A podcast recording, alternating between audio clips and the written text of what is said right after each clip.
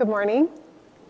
Our scripture reading this morning is from Luke 1 39 through 56. In those days, Mary arose and went with haste into the hill country to a town in Judah, and she entered the house of Zachariah and greeted Elizabeth.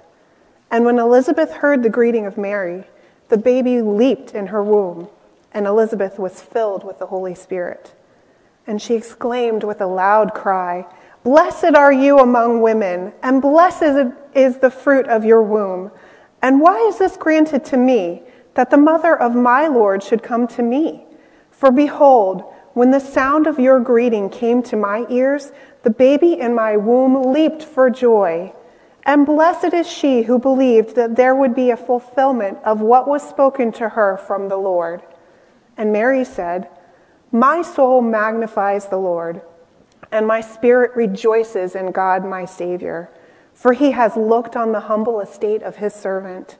For behold, from now on all generations will, will call me blessed. For he who is mighty has done great things for me, and holy is his name. And his mercy is for those who fear him from generation to generation. He has shown strength with his arm. He has scattered the proud in the thoughts of their hearts. He has brought down the mighty from their thrones and exalted those of humble estate.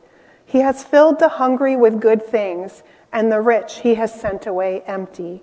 He has helped his servant Israel in remembrance of his mercy, as he spoke to our fathers, to Abraham, and to his offspring forever.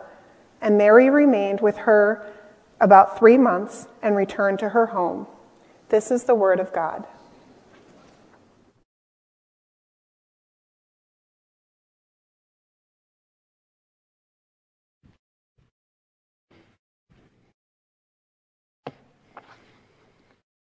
Good morning, church. This is the final Sunday before Christmas. You know what that means? Nothing. it's 2020. And every day pretty much looks the same, right? Usually, you would expect on the weekend before Christmas for all the stores to be packed, for the malls to be full, for us to be going back and forth. There's Christmas parties and, and school programs, and there's none of that, is there? Stores are not packed, except the grocery stores. The malls are empty, no Christmas parties, except weird Zoom Christmas parties. To make it worse, we had hoped this past week for some snow, right? Well, maybe, I don't know. We have kids at home, and so like looking, they're looking for anything to give them a little hope. And, and there was some hope that we would have snow this week. And we got what? A dusting? I'm not bitter. you know, the truth is, as James said, the holiday, this holiday, the holiday season this year feels and looks different. Right? So much has changed of what we do and now COVID has impacted our most treasured holiday. And for most of us, that's really hard.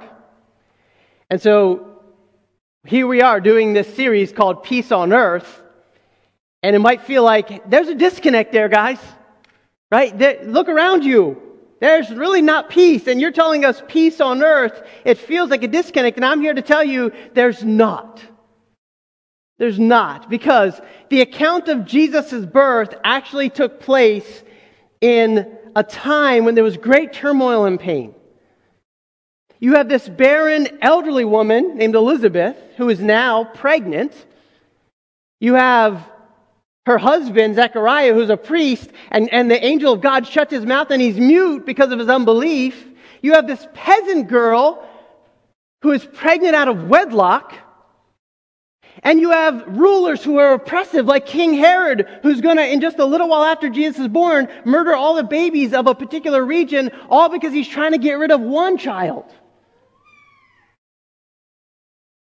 You see, they know what it's like to live in turmoil and struggle and pain. And yet, throughout this story, we hear of God announcing what? Peace.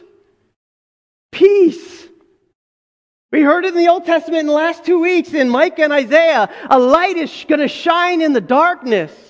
We hear it in Mary's song today. On Christmas Eve, we're going to hear the angels announce to the shepherds, peace on earth, goodwill toward men. We hear of this peace. God keeps announcing peace with the coming of Jesus. Don't you see what Pastor Brady said last week is so true? We think peace is found in the removal of darkness. That's not true because it don't ever happen. Have you ever been in a dark room and tried to remove the darkness? Try it. You can't do it. You can't remove darkness. What do you do with the darkness? How do you change it? You shine light in it. That's how you dispel darkness. Peace is not a state of mind. Peace is not a, a, set of circumstances. It is a person. It is the entrance of a person. It is the arrival of Jesus, the Prince of Peace. That is why Jesus said, I am the light of the world. He who believes in me will not walk in darkness, but have the light of life. That's him. Which means peace is possible even in the midst of a messed up world, a crazy world. In fact, that's the point of Christmas. God shows up in the, in the, in the mess, in the turmoil. Today we're looking at Luke chapter 1, Mary's song. Mary shows us what it looks like to worship God in the darkness.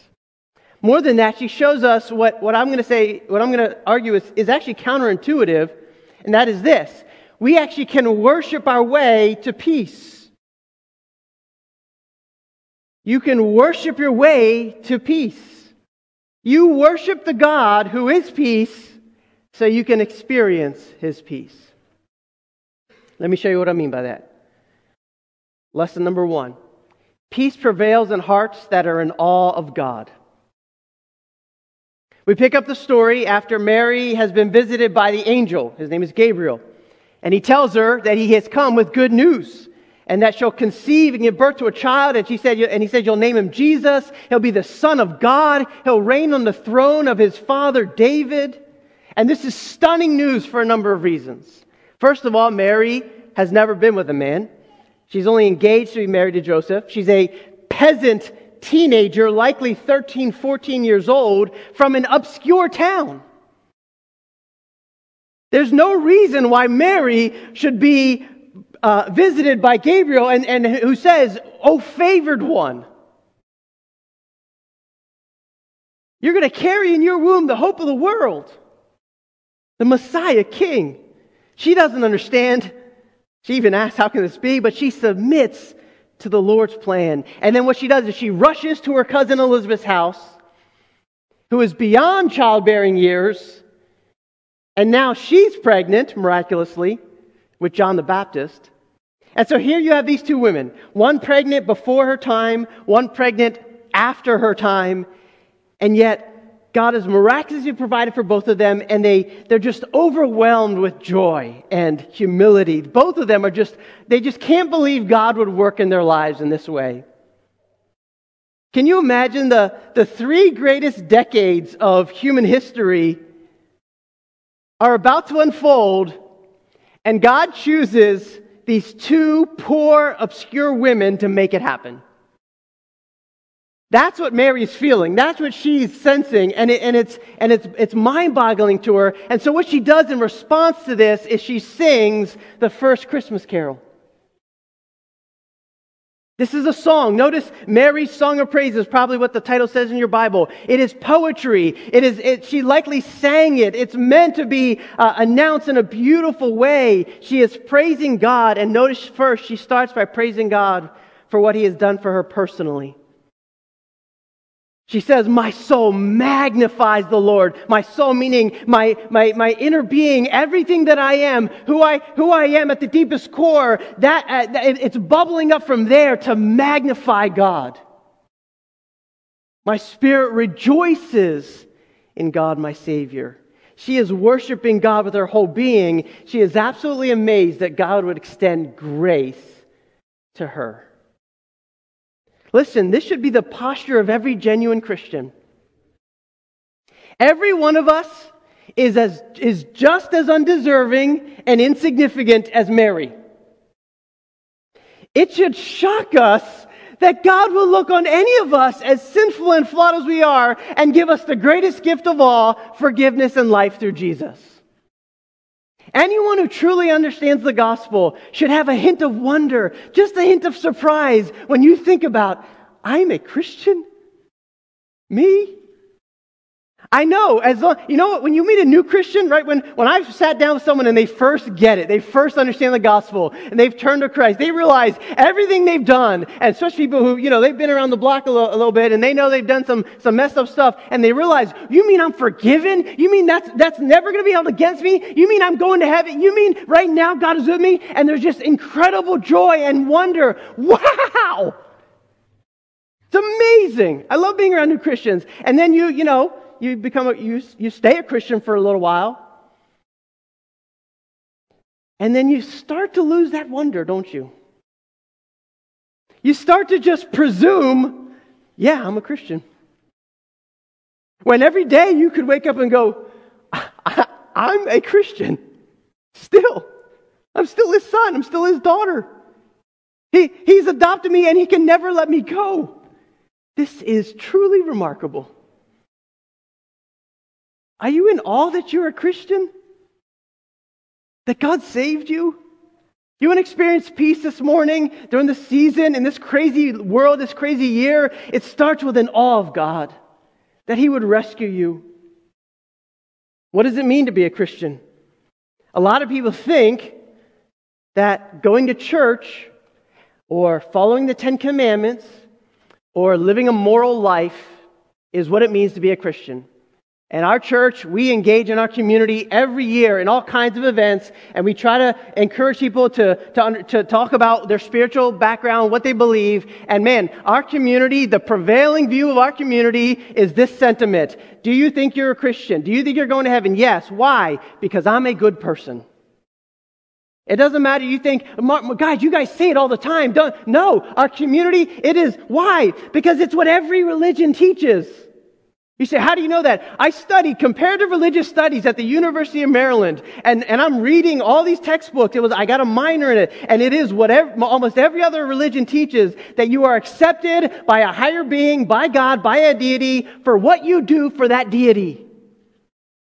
And what I'm saying, and what the Bible is saying, and what Mary is understanding, and what she's, she's really, really just deeply appreciating, is that Christianity is not what you do for God, it's what God has done for you. It's what he's already done for you in the person and work in Jesus, of Jesus. And when you understand that, when you understand that, that in Christianity it's backwards, the king becomes a servant so that you can be sons and daughters of the king. You will stand in awe. You will have a sense of wonder. You will be like, wow, God has done that for me. He came to earth for me. He didn't just come to earth for me, He died for me. Mary is overwhelmed that God would even notice her, let alone use her. That's 40, verse 48. For he has looked on the humble estate of his servant. Remember, Mary is a nobody. She's poor. How do I know that? Because when Mary and Joseph go to offer the sacrifices after Jesus is born, they can't offer the normal sacrifice. They have to offer the one that's made provision for for those who are poor. She's uneducated. She's a teenage girl who's now pregnant and not married. And yet she says, God has looked upon me. The word look meaning he has set his love on me. Listen, this girl had a lot that she could worry about. She doesn't know if Joseph will even marry her now. He actually thought about leaving her. Think about her reputation in the community after this. Not just like after it blows over, like the rest of her life. She will never be like the other women, ever. Think of the names they're going to call her. It doesn't make sense to us, right? Because nowadays this is this is fine. This is normal. It's common. It's celebrated. In this day, you're, that's it. You're done. You got it. You got an A on your, on your chest the rest of your life. And yet she says, God, you have shown your love to me. A peasant girl, behold, I am the servant of the Lord, verse 38. In other words, she says, God, whatever is in my hands, I believe you have graciously placed those things there, and so I will trust you. You see, we have all, all of us have things in our hands. And we have a choice to make. We can acknowledge that those things come from God, they belong to God. My job, my career, my family, my children, my future, my health, my circumstances. God, God has placed them there. They belong to God. God, help me steward them well. This is the posture that says, my, Thy kingdom come, Thy will be done. But there's another option. You have things in your hand, your money, your health, your stuff, whatever, your, your family. The other option is to say, I'm in control. That these things belong to me, and these things are in my hand, are mine by right. And listen, we do this all the time. Well, our pride leads us to play God. And we think that we are a better God than God is. We would never say that, right? Because no, no, just no, no respectable Christian would ever say that. But anytime you think you know what's best for you and the people around you, you are now playing God. You think that if you were in charge, you would do a better job than God would. And yet, what you and I don't realize is when we assume the role of God in our lives, when we assume we can be in control and that we are in control, you know what we're doing? We're, first of all, we're terrible at being God. I, we know that. Second of all, we're just enslaving ourselves to fear and anxiety and anger and self doubt. Because who could ever deal with the pressure of being in control? Mary chooses the one option, the first option, she even says in verse 51 you, He has scattered the proud in the thoughts of their heart. God won't let you think that you're a better God than He is. Because he knows why. You say, well, that's mean, right? He, it's because he's, that's because he's, he wants all the control. No. You know why he does that? You know why he doesn't let you in control and think you're in control? Because he knows that if you act like you're in control, you'll never experience the peace that he came to offer you. And so Mary says, I am, I am God's servant. She chooses the first option. She could have said, God, what in the world are you, are you doing? I am a child myself, and now I'm going to bring a child into the world?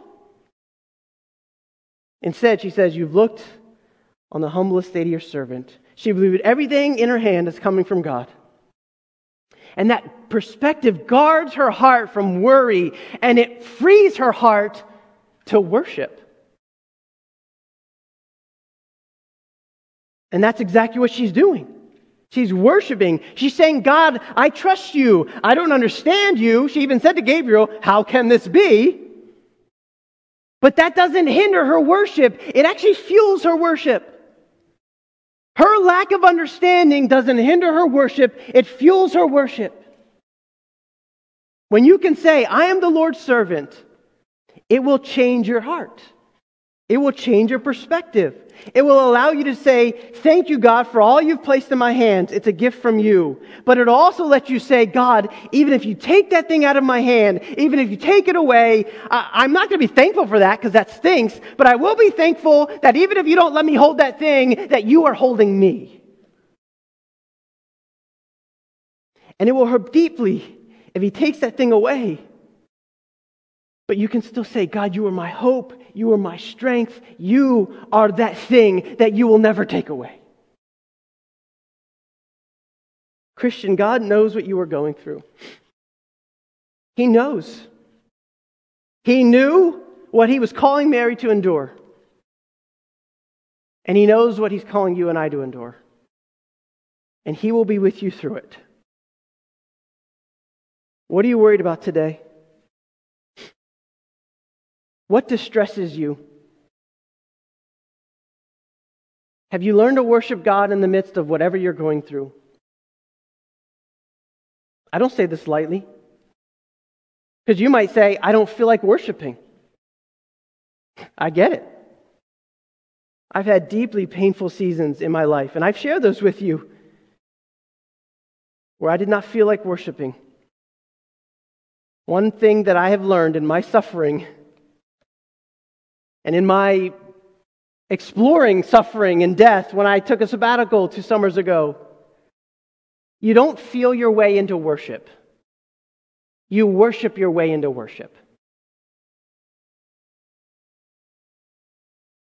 You see, when you worship God, when you stand in awe of God, God's peace enters in. Worship invites light into the darkness. Worship invites light into the darkness. If you're in darkness, again, don't go trying to remove the darkness. You got to bring light in. How do you do that? You worship the God who is light. Often you must sing it before you feel it. Often you must seek his presence before you feel his presence. And I wish it was the opposite, but this is the way God has designed us to walk by faith and not by, not by sight. Lesson two. In the turmoil of life or the struggles of life, the disappointments of life, God's character is still worthy of your worship. That's what Mary shows us here. That in the, in the turmoil, that is her life now. And it is. We get all the joy here. We see all the, the, the beautiful stuff. We forget her life is ruined from an earthly perspective. She still believes God's character is still worthy of worship. She says in these verses, God is mighty she worships him, him as mighty or powerful. She worships him as holy, and she worships him as merciful. You see, ultimately, the ultimate purpose of Christmas is to show us what God is like. Isn't that why he comes? To show us what he's like? Mary knows that he has worked powerfully in her life, and he praises God in verse 49 for his power. He has, for he who is mighty has done great things. He is, verse 51, he has shown strength with his arm. She is worshiping God because he is not just powerful, but all powerful, meaning he is mighty, that nothing is impossible for him, as Gabriel told her. She realizes only God can cause a virgin to conceive a child. Now, that belief was not automatic. It took help from Gabriel to remind her of God's character. Gabriel said, Mary, when she said, How can this be? She says, He said, Remember, nothing is impossible with God. And she said, Okay, I, I believe. I don't understand, but I believe. He's all powerful. He said there are a lot of people today who say, I could never believe that a Jewish baby born 2,000 years ago was the uncreated creator. How could I believe that? That he was God incarnate in the flesh. How could I ever believe that? That's antiquated. That, that, that, that, that, that, that's, that's so strange. And they, people say that today as if that's a modern conception, that that's, a, that that's a, a big hump to get over now. But back then, of course, they believed it, right? These are unintelligent people. No, Mary had to ask Gabriel, how can this be? Because she knows how things work. And he reminds her, we have a God for whom nothing is impossible. Do you believe in that kind of God? First of all, do you even believe in God? If you don't, then the whole Jesus thing probably doesn't make much sense anyway. But if you believe in God this morning, isn't it, no matter, maybe you don't believe in the God of the Bible, but you believe in a higher being, a, a, a, a, power, maybe, maybe he's all powerful, I don't know, but, but, but if he is all powerful, if you believe in a God, can't you believe in a God who became a baby? If nothing is impossible for him, can you believe that it's not impossible for him to come down in human flesh? If you can't believe that, then what you're really saying is you don't believe in a God who's all powerful. You don't believe in a creator who is greater than his creation. But if he is all powerful, if he is almighty, that means the ultimate demonstration of his power, ironically, was in him becoming a weak, weak helpless baby. Do you believe God is all powerful, not just for Mary, but for you and your situation? That's the point. What does this mean for us? She believed he was all powerful and could do the impossible. Do you believe that same God is in control of your life today? Of your family, of your situation, of your health, of your finances, of your relationships? Do you need to be reminded today that nothing is impossible for him? I don't know what he's going to do because I'm not God, but I do know that nothing is impossible for God. Mary worships God because he is also holy. Verse 49 He was mighty has done great things for me, and holy is his name. Holy means he's perfect. God is pure. He lacks nothing. He has no sin and is opposed to sin. Our struggle is that we are used to the sin around us and within us, aren't we? We can't even comprehend holiness because we've never experienced it, ever. We're used to the sin of pride, of hatred, of racism, of division, of immorality. We're used to it. But not, God never gets used to sin. And the reason Jesus came is because we are sinful and we have rejected God for lesser gods. And because God is holy, his nature demands that sin be punished. That's what Jesus came to do. That's what Mary is rejoicing. She says in verse 47, My spirit rejoices in God, my Savior. I know, I know some of our friends uh, who would say, you know, Mary never sinned. No. You don't need a Savior unless you need saving from something.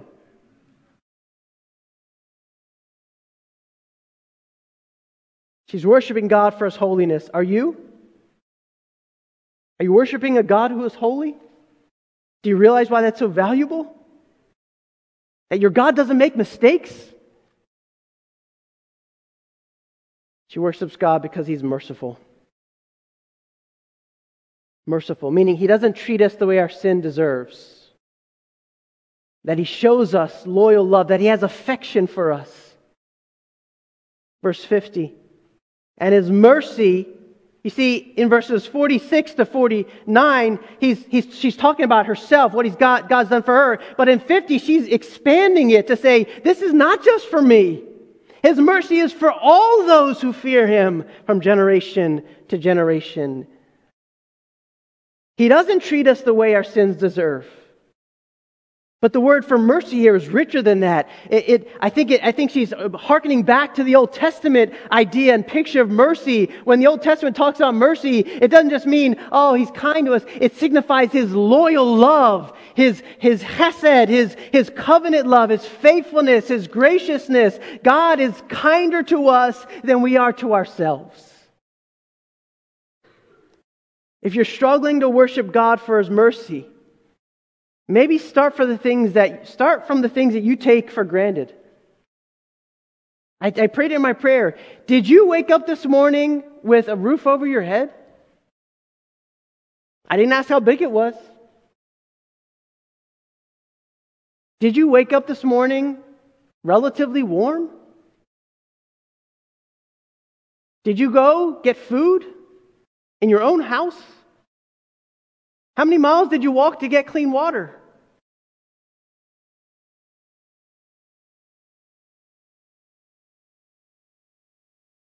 Did you turn on a shower? Was it warm? Is that not stunning to you? Of course not, because we do it every day. Oh, the mercies of God. His mercies are new every morning. And sometimes His mercies are the same things He keeps giving us every morning. Praise Him for His great mercy.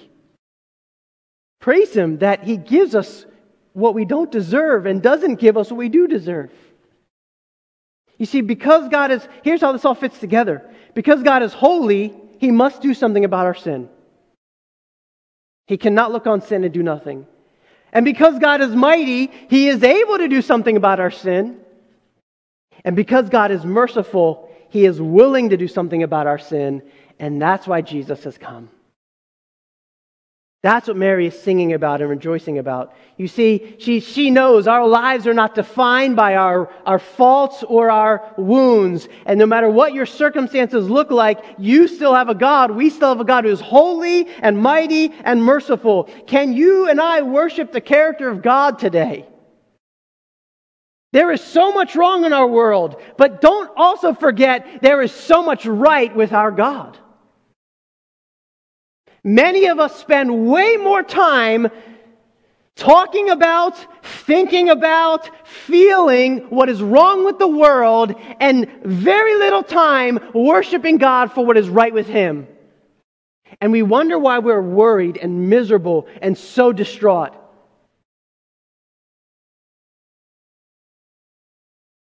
In the midst of the turmoil, we can worship the character of God. Lesson three. You will experience peace when you trust the plan of God. God's plan isn't just to bless Mary through the birth of Jesus. His plan is to bless all people through this birth. That's what she's celebrating. That's what she's beginning to understand. And that's been God's plan all along. That's why she brings up Abraham. The promises God made to Abraham and to Israel. You see, God spoke to Abraham several thousands of years earlier, uh, before Mary even sang the song. And God said to Abraham, who had no child, his wife was not able to get pregnant, Abraham and Sarah. And, he, and God says to Abraham, Look at the stars in the sky, Abraham. Start counting them. He's like, Okay. And you know, whatever number he gets to, and he's like, I don't know any numbers past that. And God says, Okay, now now know this you're going to have more descendants than the stars in the sky. But I don't, I don't, I don't have a, yeah, but you are going to. You trust my plan. You don't need to know my timing, but trust my plan. That's what he promised Abraham, and he made promises to Israel. And yet, it's been 400 years from Mary singing the song, it's been 400 years since the last prophet, since God spoke to his people through Malachi. 400 years of painful silence. Ever been there? Ever been waiting for God to come through for you? It was natural for people in Mary's day to say, Surely God has forgotten his promises. It's been, it's been too long. This is the meaning of Christmas. This is the meaning of Christmas. God never forgets his promises. But there's a catch. He can't be fitted into our time frame. We ought to rejoice. God will always fulfill his promise. Whatever he says he will do, he has done or will do. Period. But look, Christmas is not about God making your life better or happier if you accept him. No, Christmas is showing us that God keeps his promises, but he will do it in his timing and his way. Can you keep trusting him in your waiting? Waiting is so hard. We start to doubt ourselves. We start to doubt God. Mary is doing something here that is really remarkable. She's describing the great reversal of God. She, notice what she says God, you're, you're, gonna, you're humbling the proud and you're lifting up the humble. Mary says, God fills the hungry but sends the rich away empty. If you look at history, you find that those who are in charge those who have power are generally those who are wealthy and powerful. Right? Those who are in charge generally are wealthy and powerful. Nothing wrong with wealth and power. The problem is, those who have wealth and power often give in to pride because of their wealth and power, and that leads to oppression.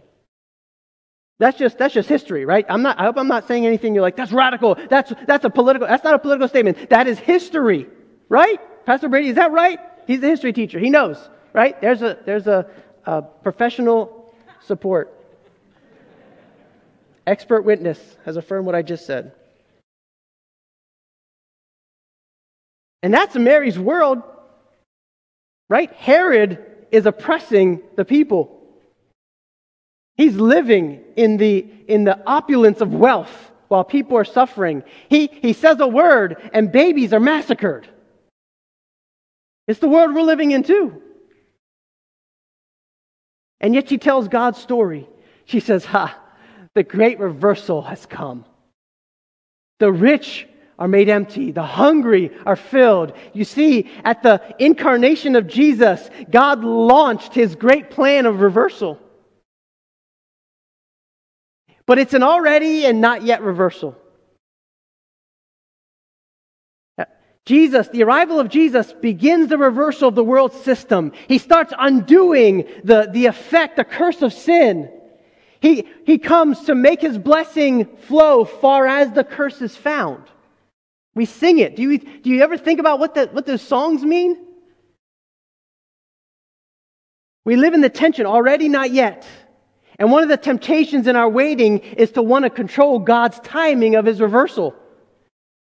We see corruption. Well, then do something, God. Do the reverse. Do the thing you said you're going to do and do it right now.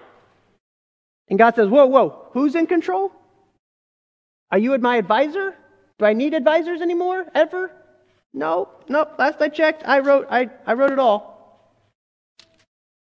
We want God to finalize his reversal plans now. And when he doesn't, our hearts will grow cold and bitter because we see the wicked prospering. We see injustice. We see suffering. And some of us are mad. Listen, some of us are mad at God for not delivering on promises that he actually never made. God has not promised that if you follow him, your life would be health and wealth. He has not promised that following him would be a piece of cake. He said, In this world you will have trouble. In this world you will have disappointment and hardship and health struggles and relational struggles. In this world, you will be betrayed. He's talking about all those things. It's all wrapped up in the world trouble. And then he says, But be of good cheer, because I have overcome the world. It's already, but not yet. He won the victory, but it's not fully here.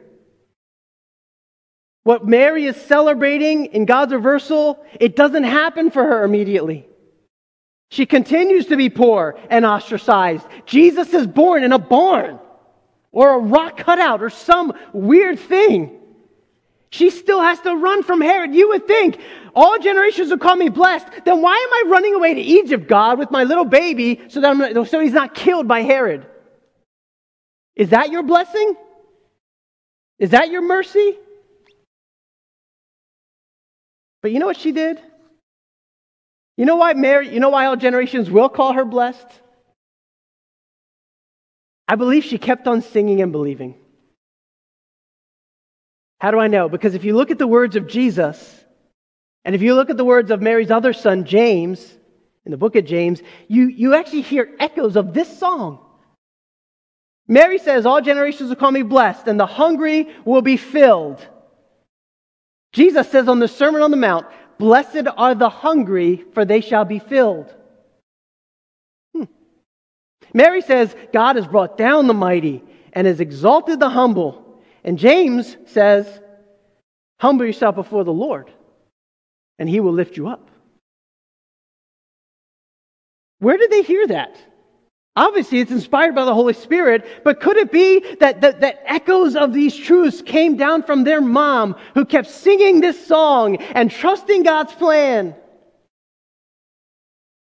It's likely Mary told the story of God's reversal by singing, maybe singing in her home, reminding her family of God's faithfulness, even while she waited for the story to come true, even while she waited for God's great reversal to come. And yet she struggled to understand God's plan.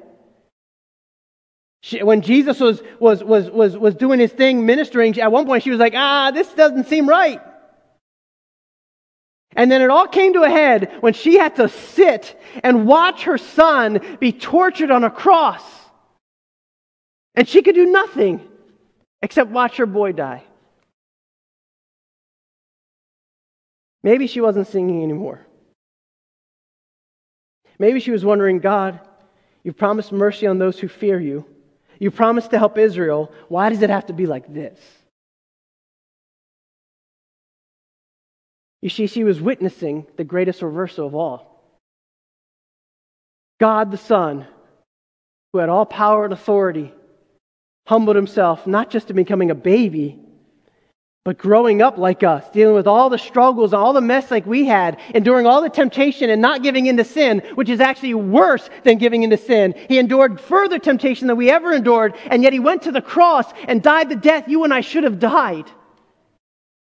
And in his humiliation, the great rescue plan was being accomplished because when Jesus was on the cross, sin's curse was being broken for all who would put their trust in him. And then three days later, Mary got to see with her own eyes the great reversal, the evidence of the great reversal when Jesus walked out of the tomb alive, resurrected from the dead, showing his great power over sin and death. And maybe for the first time after seeing her risen king, she bowed and sang this very song My soul magnifies the Lord. Christian, what would it be like for you to have a song like this in your waiting? That would sustain you in all the ups and downs of life. A song that would help you rest in the peace of trusting in God's plan. There are some of you here today who came in rejoicing. Christmas has filled your heart with peace and hope, and no matter what's happening this year, you've been thankful for God's mercy. You're thankful to be alive. You're thankful to be in His family. Praise God. That's awesome. Rejoice in the God of your salvation. It is good to do that. But others of you I know came in with pain. And the losses you have felt are exceedingly deep. You're grieving, you're disappointed. Some of you came in and you're ashamed of your sin. And yet you showed up. You, you also showed up. You also showed up and you're listening to God's word and you're singing and you're praying and it took courage for you to simply show up. Listen, what we do when we gather like this is to remind ourselves of God's great reversal story and we need a reminding over and over again. Jesus has invited us into his story, a story that is compelling enough to overcome all of our greatest failures and all of our strongest doubts. It's the only story in the world that can turn our sorrow into true hope. It's the only story that can give us peace.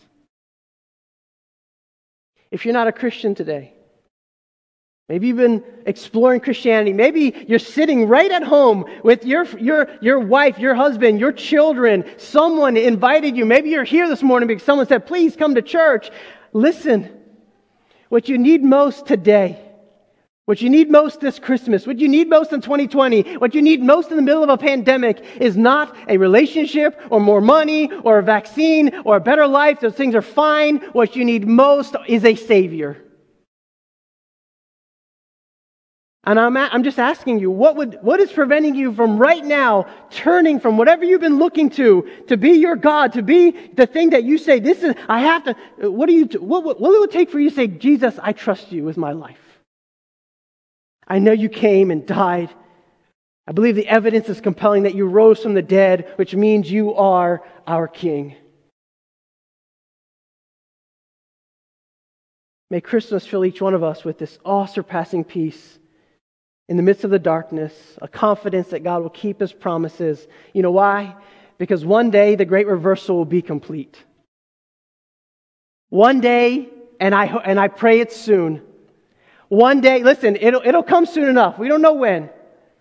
One day, Jesus will come and our hope will be reality and there will be everlasting and ever increasing joy. And whatever the thing is that you say, I've been waiting for this thing to be gone, it will be gone. And, the, and I say this over and over again. The first moment you are with Jesus will overcome uh, however many years of pain you've had here on earth. When, he, when we've spent 10,000 years with Jesus, shining like the sun, we're going to look back on our earthly journey, on all the dark days, on all the pain, on all the sorrow, and we will still marvel at the great reversal which he has done. It'll be glorious. Knowing that is true, because you knowing that is true, what he's already done, Will you worship God this Christmas? Will you worship the God of peace and experience his peace? Let's pray.